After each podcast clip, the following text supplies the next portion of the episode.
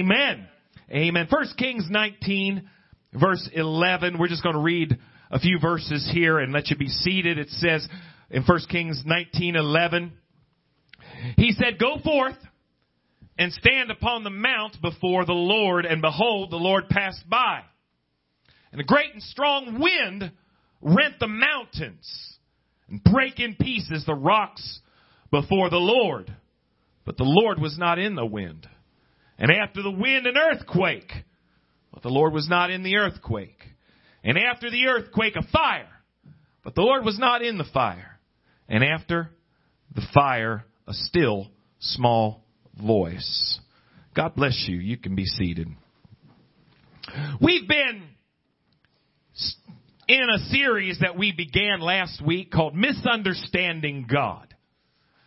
I am here today to proclaim I have no desire to be judgmental in any way, and I'm thankful for anybody that's trying to help.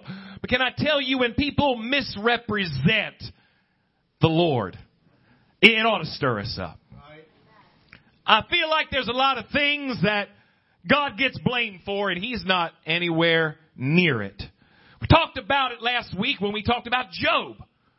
Job was going through a terrible trial, terrible, awful day that came upon him in the midst of a blessed life. Things just turned for the worst. And, and in one of the reports that he received, a man said, the fire of God is falling out of heaven. It's just burning up all your stuff and your servants and, and, uh, I told you that wasn't the fire of God. God wasn't destroying Job. God wasn't attacking Job. God wasn't chastening Job. The book of Job, what an amazing book that that uh, uh, we've spent time working through. It's a book that addresses the different questions we have when we suffer and wonder why. But can I just take the time to tell you that it wasn't God's fire falling down. The enemy was attacking Job. God was bragging on Job. God was pointing him out to the devil and saying, look at how faithful he is. Yes, he allowed a trial, but he had a plan in that trial to work in Job's life, and he's got a plan in your life too. That's right. People misunderstood the the trial of Job and said, God, why are you tearing him apart? Why are you destroying? God wasn't destroying his life. God didn't come to destroy, he came to save. Elijah, in our text today, had just had an amazing victory of faith. He stood up in a day when people were turning their back on Almighty God. Elijah was made the challenge to the false preachers, the false priests of Baal.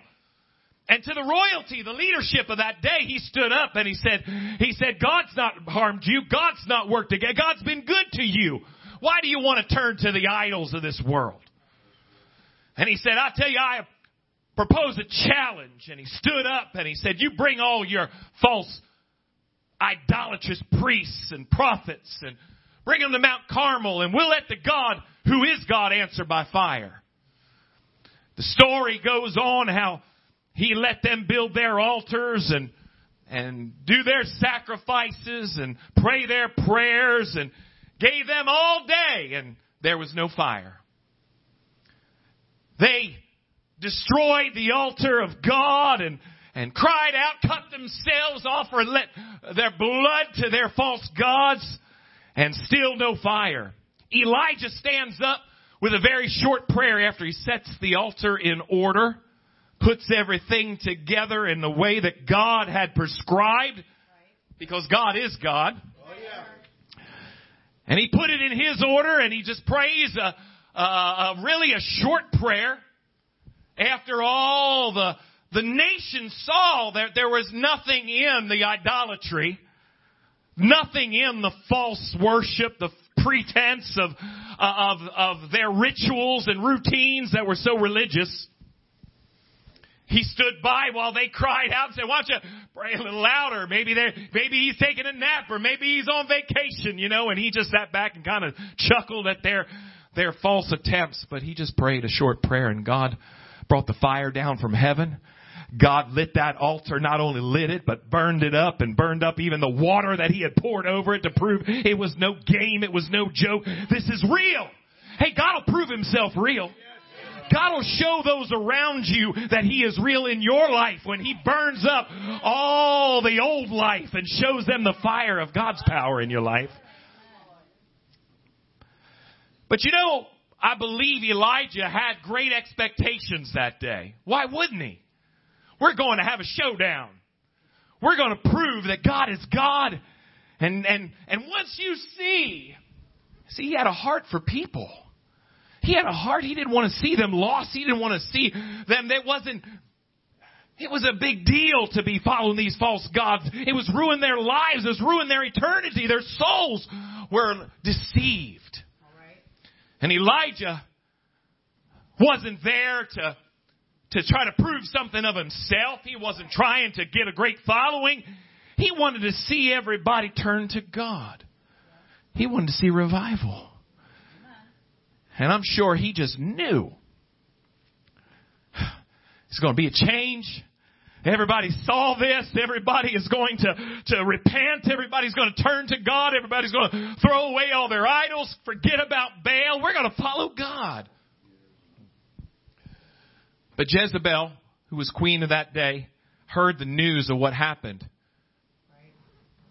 And when it would be reasonable, because serving God is so reasonable. I said, serving God is reasonable. You've got to twist around the facts and everything you see to try to run away from God and justify your own selfish ways like so many have today. And let me not get sidetracked, but listen. Jezebel heard what had happened that day and heard that all those false prophets, all those priests of Baal, they executed them that day for their blasphemy, for their lies and and Jezebel said, if Elijah, Elijah's going to be the same way as all those priests by tomorrow morning, I'm sending out the posse. He's going to be public enemy number one. Rather than bring revival, they turned against Elijah. The one who prayed, the one that, that stood there for Almighty God. And, and Elijah runs off and. You find Elijah in despair. You find Elijah I don't think it's any stretch to say that Elijah now is feeling the weight of depression and despair and saying, God, you know, I did everything I thought to do and it just seems like I'm the only one that really cares about your name and is jealous over you and wants them to see how good you are. So he, he says, God, just, just take my life. Don't let them find me and kill me. Lord, just take me and and it's enough. I've I've I've done enough. I've I've dealt with enough. I'm I just just take me home. Elijah was in a place that he needed he needed ministering. He needed help. Everything that was presented to him as as he could see it was he was alone and and, and it was hopeless and, and nobody wanted what he had to offer it seemed so desperately hopeless. But when it seems so hopeless, can I tell you, God offers hope. I'm not talking about a false hope. I'm just saying that God sees a bigger picture than you're able to see. That's why we quote so often that scripture in the book of Proverbs, lean not unto thine own understanding, but with all, acknowledge him in all thy ways and he'll direct your path. See, Elijah needed direction that day. Because everything he felt, everything he saw, everything that, that, that made sense to him was against him. And he finds himself in this dark place all by himself saying, it's enough. i have had enough. So God speaks to him, but God does it in a, in a way that that tells us a little something here. It, it, it uh, uh, you know, God always has a little bit more to offer than maybe what we're even looking for. God could have just said, "Hey Elijah, I want to, I, I want to, uh, you know, talk to you a little bit here," but but he he brings him through a series of uh, of episodes here, uh, and shows him an earthquake, shows him a wind that begins to shake and break the rocks of the mountain, brings a fire, and and uh, and I'm sure in each one of those Elijah seen the power of God. He saw the fire of God when he prayed. He saw all these things. And God does work in, in so many different ways that, but this time he notices God's not in that wind. I, I went to the wind and, and saw the power of that wind. I saw the, the effects of that wind, but God wasn't in that.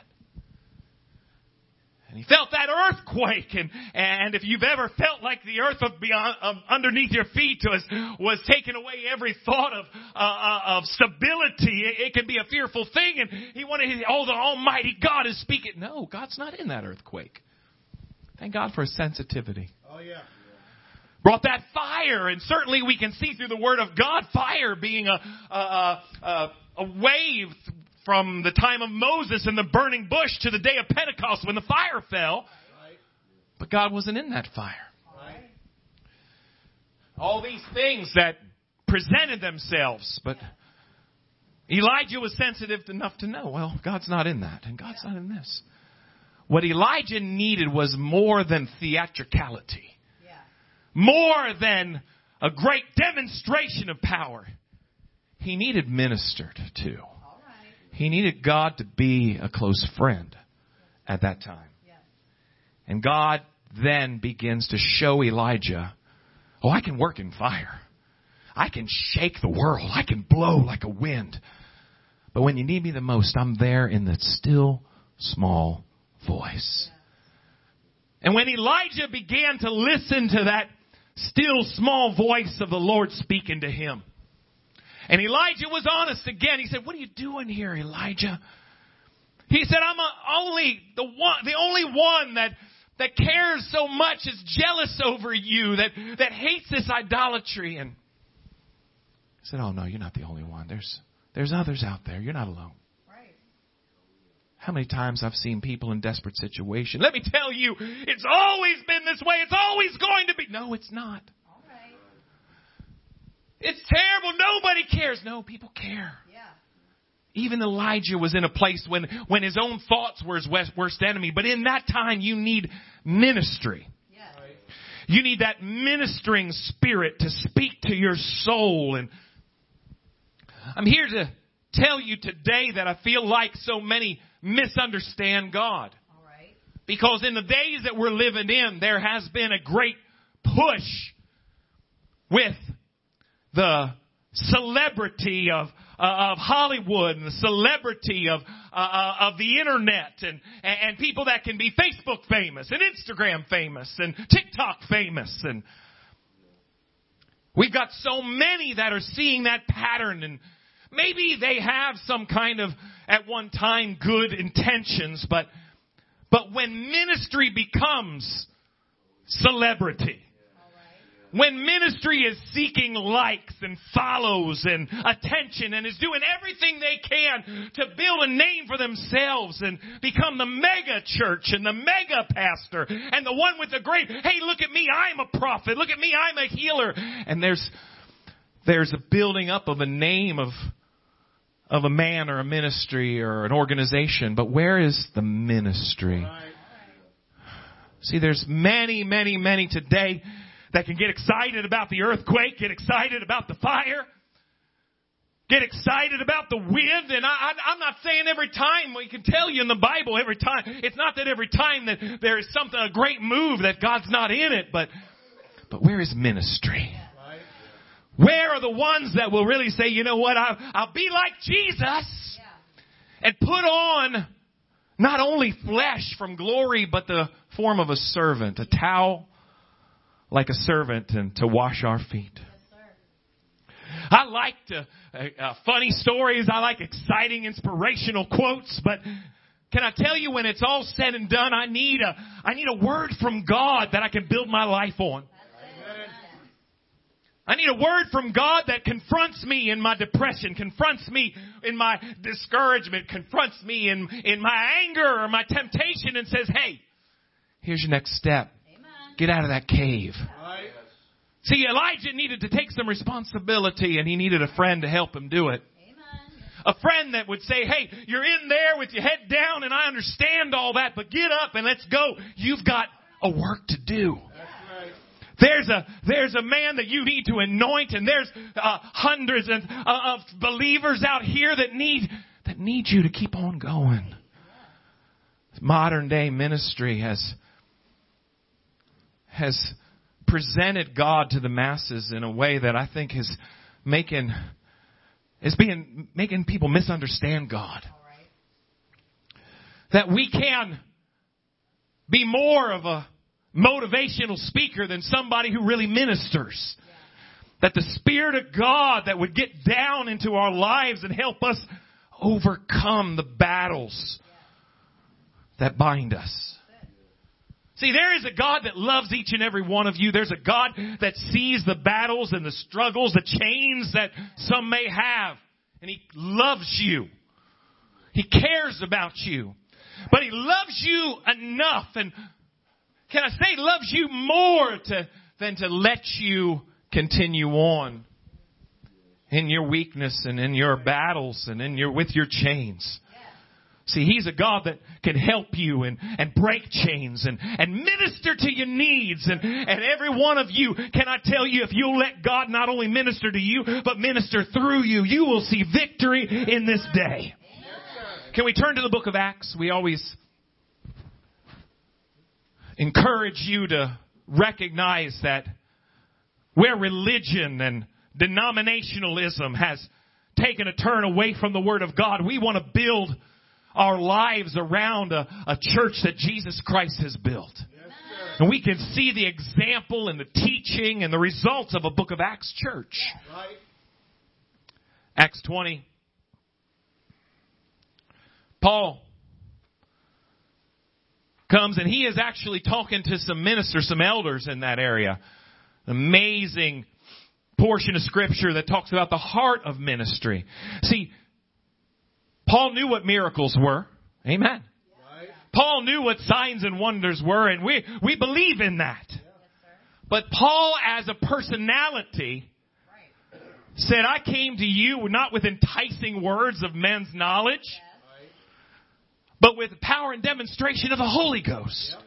I came and I was determined not to know anything among you save Jesus Christ and Him crucified. Right. Read it there in the first three chapters of 1 Corinthians when you get some time. But here in Acts 20, we see him baring his heart. The misunderstanding of God falls squarely on the shoulders, the responsibility of ministry. That too often have misrepresented Jesus.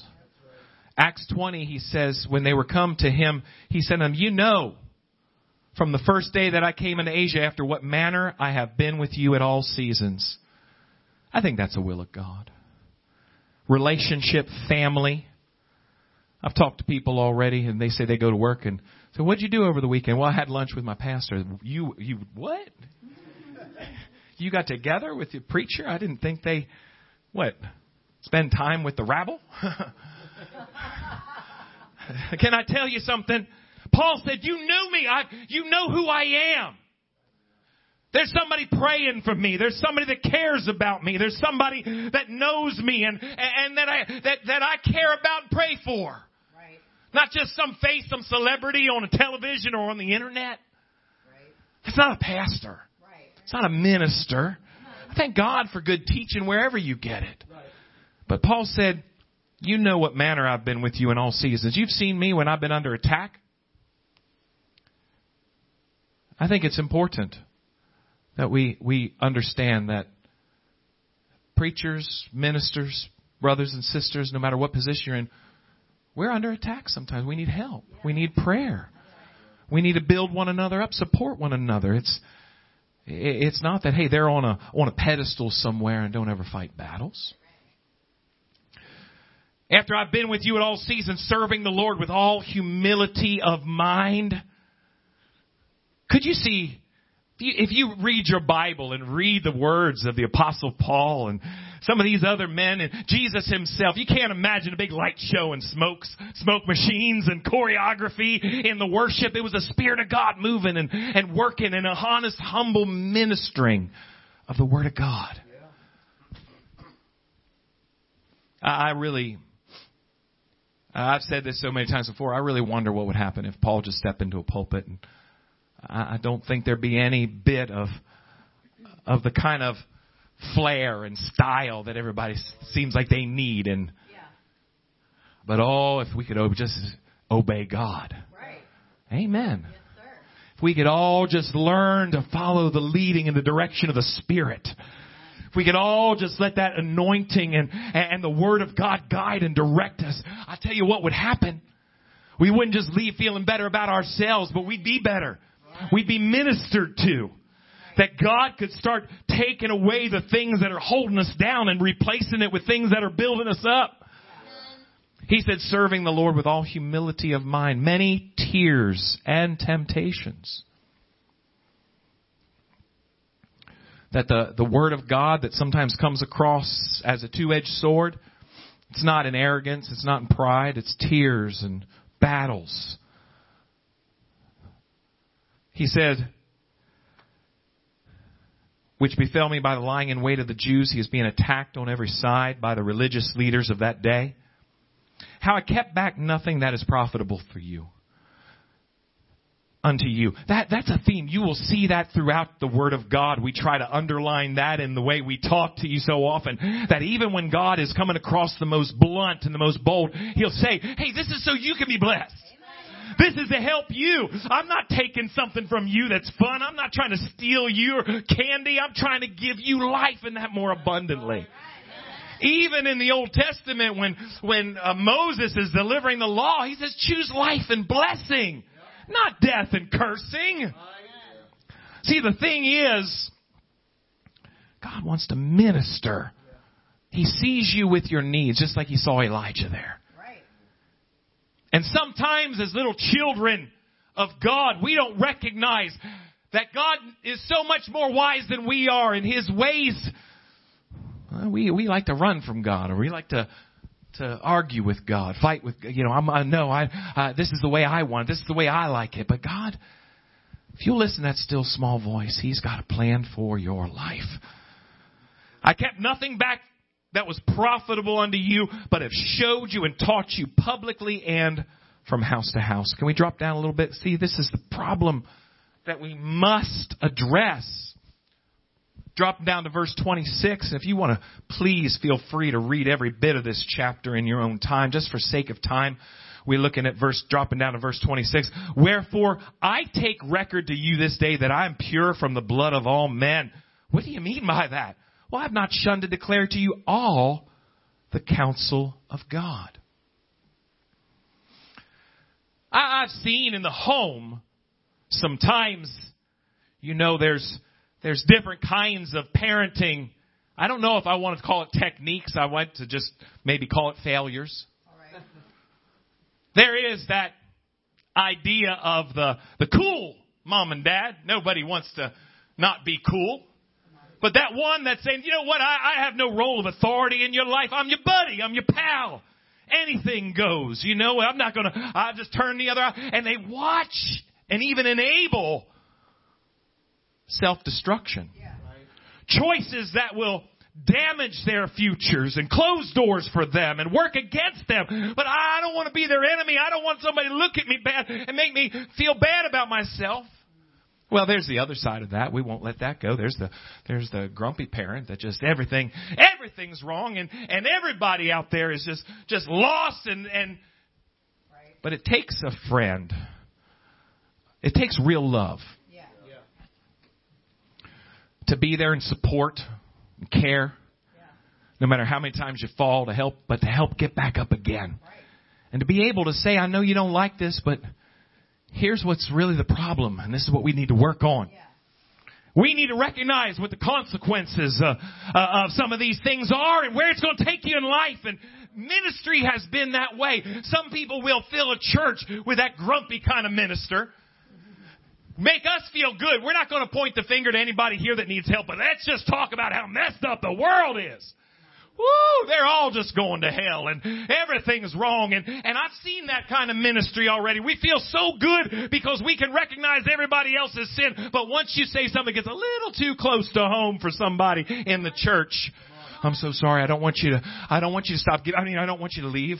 I, I don't, I don't want to hurt anybody's feelings. I don't want to, you know, we, they, we get excited about how, how good we know everybody else's sins but our own. And a preacher that will exploit that and say, hey, let's just get on that bandwagon. Let's talk about how horrible everybody is. And, but you, my little dear, you're God's special little treat. Don't worry. He understands.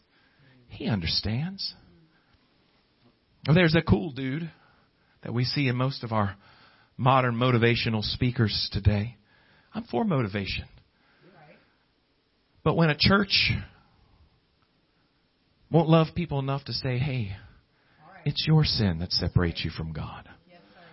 Jesus looked at his disciples and those that were following him at that time, and he said, You see all these out in the world? And there was a news report at that time that some folks that were, well, they were just known to be just horrible sinners. And it seemed like God just moved in that day, is what everybody was saying, I guess, and a tower just fell down on, on top of them, killed them all. And everybody said, I know that's God. I know God got them. You can't play games like that too long. God's going to get you. And Jesus said, You think uh, they were sinners more than anybody else in the world? I'm sure they just kind of waited. They didn't want to get themselves in trouble. They had stuck their foot in their mouth too many times before. You think they're sinners worse than anybody else? He said, Let me tell you guys, except you repent you will likewise perish. Jesus loved them enough to say, don't get your eyes on somebody else's sins and think they're worse than yours. Look at yourself. Oh, Examine yourself. Set your house in order. It's so easy, and I that's something that I, I, I try to be so sensitive with. We got to declare just what is righteous and separate that from the unholy in these last days. But it needs to come down to judgment has to begin here in the house of the Lord. Amen. The idea that we can just build ourselves up on how horrible everybody else is in, you know what it does? It builds us up in pride too much. And we end up getting on this team that says, yay, us! We know better. We're better than all that. Well, where are all these scandals coming from? Where are all these collapses coming from in people that should know better? Hey, what about all this idea that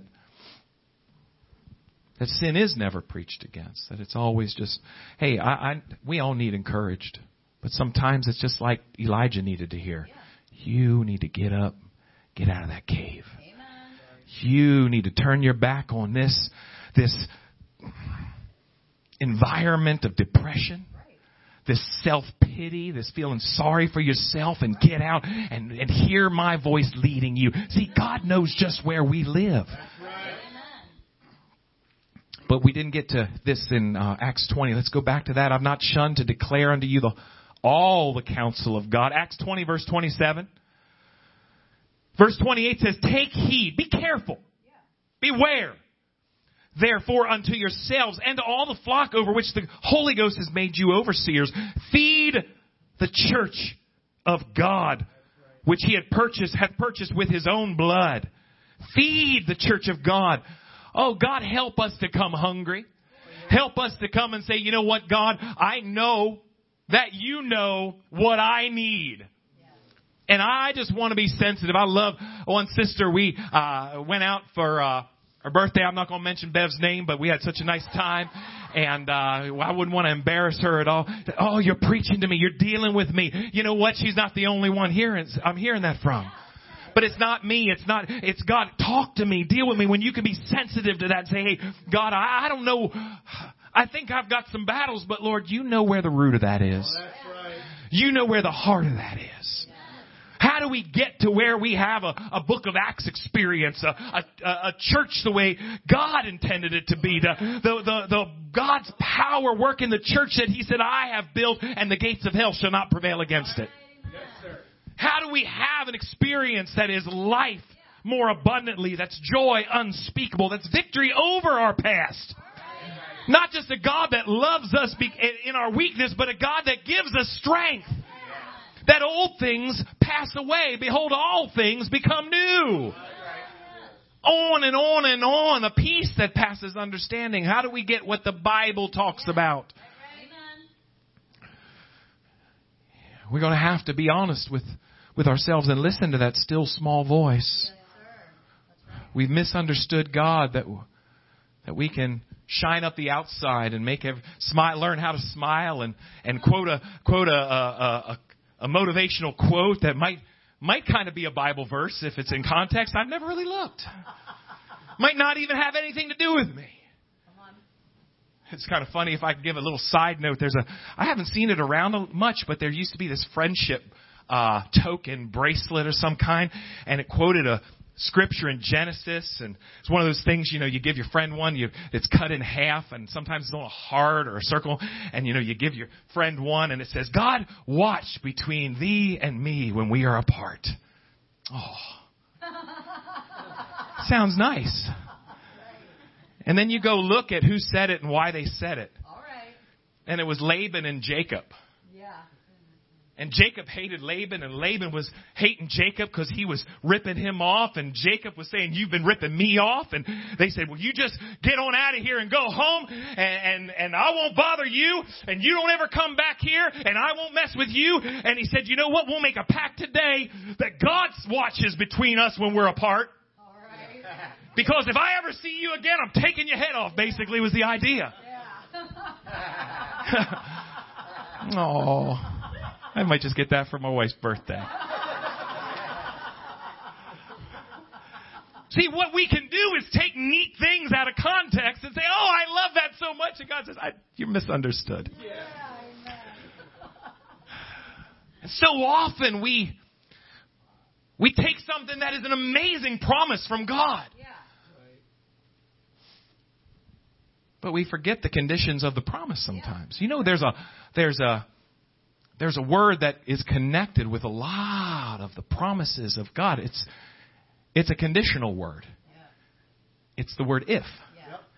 If my people who are called by my name humble themselves, if they pray, if they turn from their wicked ways. Oh, that's not so popular. See, if you talk about wicked ways, then somebody might think you called them wicked and you know they're just going to hop out and go somewhere else where somebody will pat them on the back and say, we don't use words like that.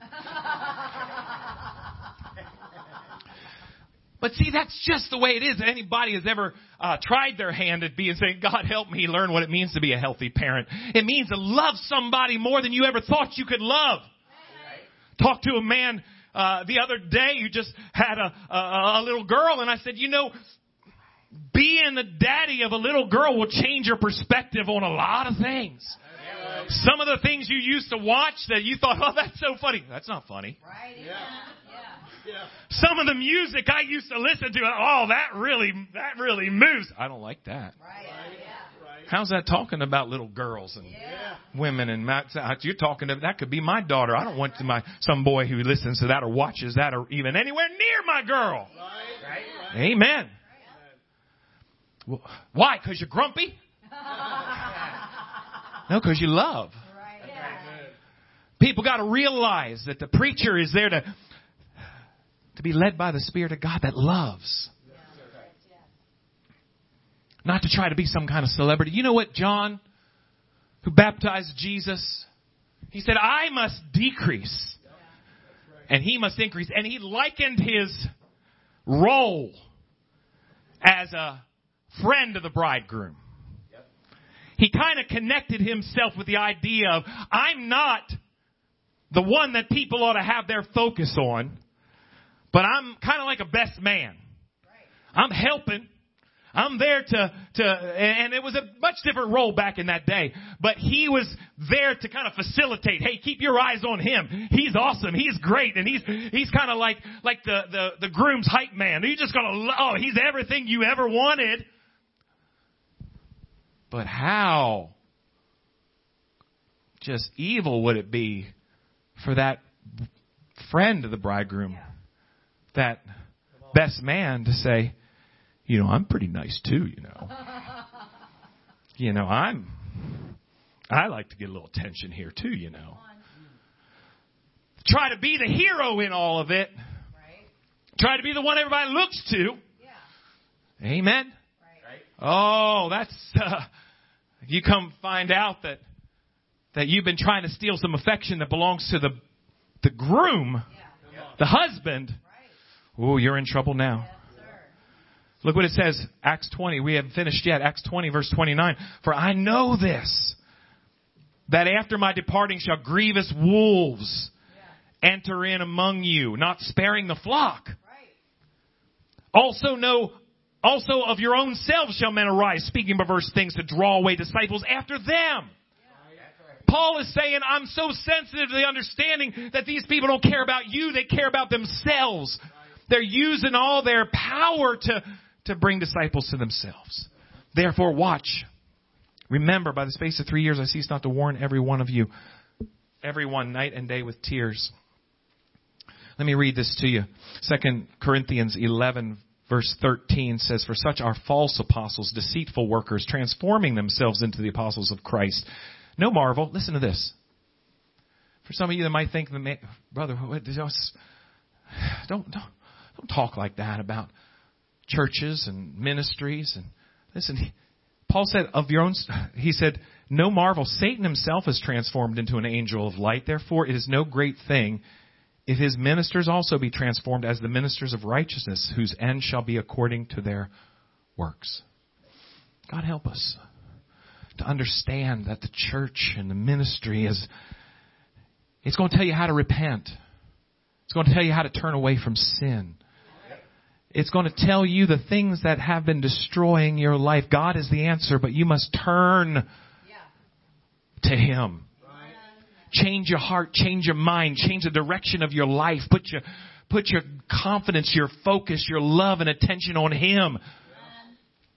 And anybody that's trying to bring attention to themselves or their ministry and not attention to the gospel, to Jesus, to the cross, to repentance won't tell you your sins are separating you from Him. You must be born again. As a wolf in sheep's clothing. I uh, I had the uh, just a blessing this past week. Got a chance to spend some time uh, in with my my dad in in the home I was raised in, and uh, it, something interesting happened there that day. I was sitting out back. It used to be a kind of a patio, and now it's a, a sunroom, and we sat in there. And I looked at the backyard, and I noticed something about it where I was raised there. Uh, and I looked back and I thought, wow, your yard shrank. that yard is about a quarter of the size easily as what it used to be. Yeah. I remember the tree line in the back and where we would run and hide and and uh I said, "Can I do you mind eh, before I leave if I go downstairs because we had this huge rec room that we used to play in. It was just an unfinished basement with cement floors and but uh, we had a finished room off the side. I had a a, a big bedroom. I kind of graduated from the little one upstairs and had a big one downstairs when I got a little older. And then we used to play in this room downstairs, just just an immense rec room. But I realized when I got down there that shrank too. Yeah. and my my bedroom was tiny and uh the place I used to play I couldn't believe just how how small it was and how how low the ceilings had gotten. And um and I said how amazing how small everything really is. And I and I thought how you know it, of course it didn't shrink but I must have grown. I must have grown. I feel like at times I I look at people that have gone through unhealthy restrictive kind of uh, uh, upbringings in in their walk with God. Sometimes they they think what God can do and how God can work in their life, and and, I look at them and think that's so small. You know, I used to think it was that small, but then I started to grow, All right. and I started to realize, you know, how how small that kind of outlook is to to to focus on everybody else and how wrong they are, or or not let God just be a father to me that cares about me and say, hey, you know what? You know I love you. I don't have to prove that anymore. Just think about Calvary. Right. But there's some things that you need to just let go of. Some things you need to once and for all lay on an altar and give it up and lay aside a weight. Lay aside that sin that's always attacking you. Once and for all. I, I realize the idea that I can live my life just God loving me and me loving God and that has nothing to do with personal accountability and sin and all that. That's so small. But I realized when I started getting more into the Word of God and letting God be God in my life, that when you start growing, God's plan and God's purpose for you is so much bigger. He said, exceeding abundantly above all that you can ask or think. My old outlook was so small of things, but God starts to expand that. When you let Him be God in your life, say, okay, God, I, I don't want you to keep your will out of any corner of my life. I want that that word to speak to me directly and I'm not afraid of it because you've been good to me and everything that you have confronted me with and dealt with me about it's been for my good. Look what it says in 2 Timothy 4 in closing. 2 Timothy 4. See, people have misunderstood God. They've seen a lot of celebrity. They've seen a lot of self-exalting ministries. But when you get right down to are the, are people turning to God with all their hearts? Are people being told that they have to repent of their sins? They have to turn from sin and be born again of the water and of the Spirit. Look at what it says in 2 Timothy 4. I charge thee therefore before God and the Lord Jesus Christ who shall judge the quick and the dead at his appearing and his king. Listen to this. Preach the word. That's I, I'm, I've found so often people with this just very small kind of kingdom idea. This just fits into their organization, their denomination, their their their upbringing, and they can't just let God, uh, like many in the Bible, just take them out and and show them, hey, here's what the Bible really says. They they they're so so often like the Bible tells us in one place, they they're destroyed for a lack of knowledge. There's a famine, the Bible says, in the last days of hearing the Word of God. And you see that so often, so ignorant of what does the Bible really teach us. Preach the Word. Be instant in season, out of season.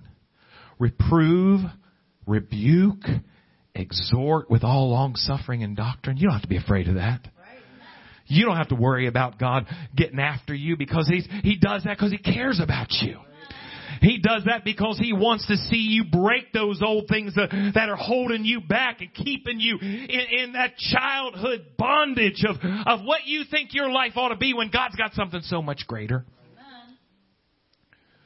But sadly, the Bible says the time will come when they will not endure sound doctrine. Signs of the times. Sound doctrine. What's the Bible really say? Let the Bible confront your theology your understanding of what the Bible really says. Let it confront your, your preferences, what you're comfortable with. Let it teach you. Let it open up the world of His kingdom to you. Time will come when they will not endure sound doctrine, but eh, listen to this. After their own lust they shall heap to themselves teachers having itching ears. They shall turn away their ears from the truth and be turned unto fables. Fables. Make believe. brother talking to here, heard him talking to somebody uh, he was reaching out to and said, Listen, read your Bible. Get into the Word of God. Can't believe how many times I'd come to the pastor and say, Yeah, but the Bible says this. Does it? All right. Let's look at that. Yeah. yeah, but doesn't the Bible say this? Does it? Let's look it up. Yeah. See what it really says. Yes, Somebody says, "Well, I, I don't need all that." Who's who's if the Bible isn't going to be God's word, whose whose word are we going to follow then? We're going to follow your feelings? How do they? How that? How's that working for you? Your feelings sometimes. Am I supposed to follow your feelings? Do I follow my feelings? Everybody. How does that work if the Bible's not the absolute truth? Who's allowed to make it up? The tr- is, am I allowed to make it up? Am I allowed to say this is what our organization has deemed to be righteousness? We no. Thy word is truth, is what Jesus said. Too often people have played with our souls and told us fables rather than telling us, hey, you must be born again. A life that is now led in spirit and in truth that God is over all. Let's bow our heads in prayer. Oh, hallelujah. There's some here today.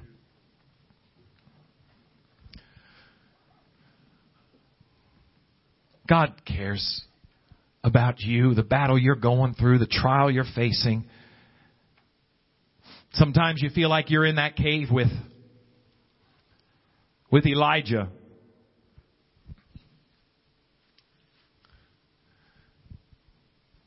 And sometimes you've got friends that are well meaning and they say they have the answers, but really is God in it?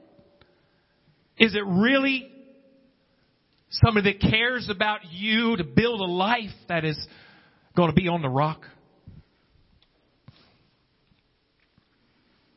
Paul said there's a lot of voices in the world. All of them have significance. But oh, I want to hear from God. I want to hear a word if it be spoken. Sometimes there's things in our lives we come to church, let's be honest, there's some things in our lives that we secretly hold on to. We say, God, don't, please don't let him get on that. I might get offended. Please don't let him deal with that. But God knows just what your next step is. God knows just in his love, he knows how you need to grow. He knows just what each one of us needs. When you come and you pray and say, God, I, I want my heart to be open to you. I want you to, I want to hear that still small voice. I want to hear that, that voice that tells me not what I want to hear sometimes, but what I need to hear. That voice that is a voice that Yes, it challenges me, it corrects me. Like Paul told Timothy to preach the word, it, it reproves, it rebukes, it exhorts, but it's a God that loves us like a father, like a friend, a true friend. Not one that's willing to watch you destroy your life and not say a word. Not one that'll enable you. God help I pray for churches, ministries, pulpits across this country, around the world to stand, to fight, to fight against this mentality of building celebrity in the pulpit, trying to put on a show to, to preach the word, preach the gospel of Jesus Christ. Because sometimes it's not a matter of motivation, it's a matter of being confronted with the gospel that Jesus died on that cross, was buried and rose again so that you could be saved from your sins.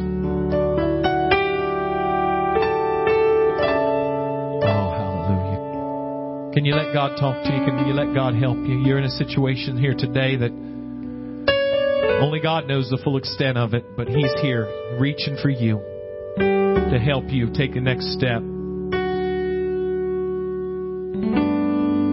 His will. Come on, let's find a place to pray. Just talk to God. Lord, in Jesus' name. Lord, I want you to have your way in my life. Lord, that you're the center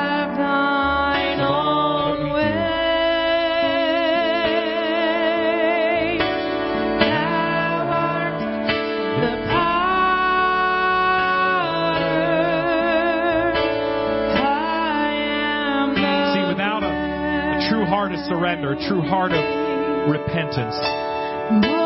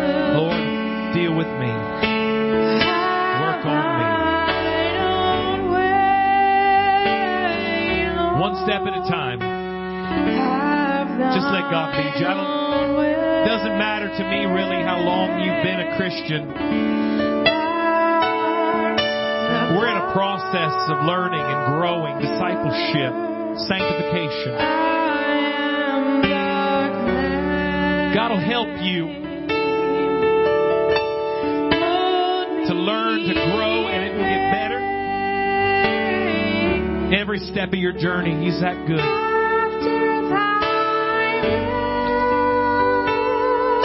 He's taking away the things that are hindering you, breaking the chains of the things that are binding you. Too long. It's been too long, God's. God's got more for you. Got more. He's working. I wonder if you could just say, Here, here I am, Lord, have your way. Have your way. Have your way, God.